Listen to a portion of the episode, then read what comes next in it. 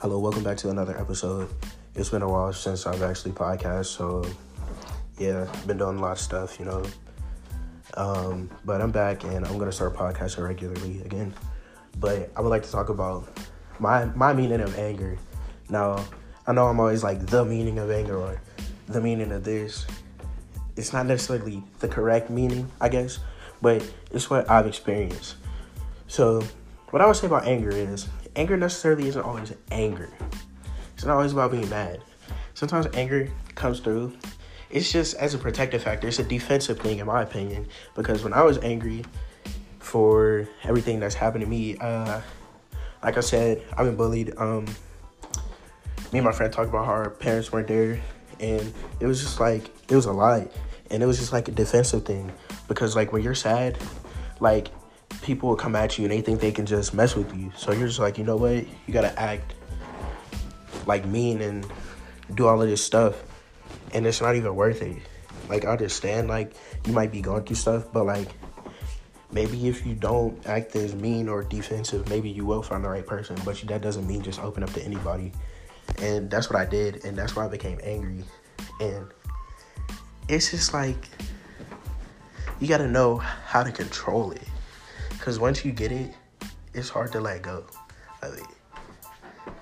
I struggle with it for I struggle with anger for three three years up until now. Recently, I just like forgave everybody, and that's like one of the first steps. You gotta forgive it. No, no, I wouldn't even say that's the first step. You gotta you gotta admit that you're most likely sad or you're hurt. Then you gotta just like forgive whatever happened for the most part, but don't forget.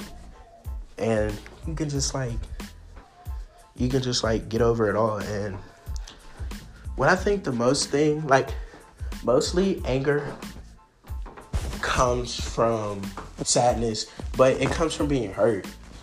Like if somebody hurts you, you probably most likely are gonna get angry. Like hurt brings a lot of things out of people.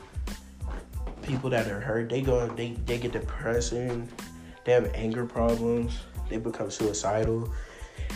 And I think it's it's okay to get angry. You just gotta learn how to express it. Even if you write bad things about somebody, put on a piece of paper. Like do that. Like just just don't don't use your anger in a bad way. Try at least use it in a positive way. Play a fighting game. Do that. I just I just want to see people getting hurt.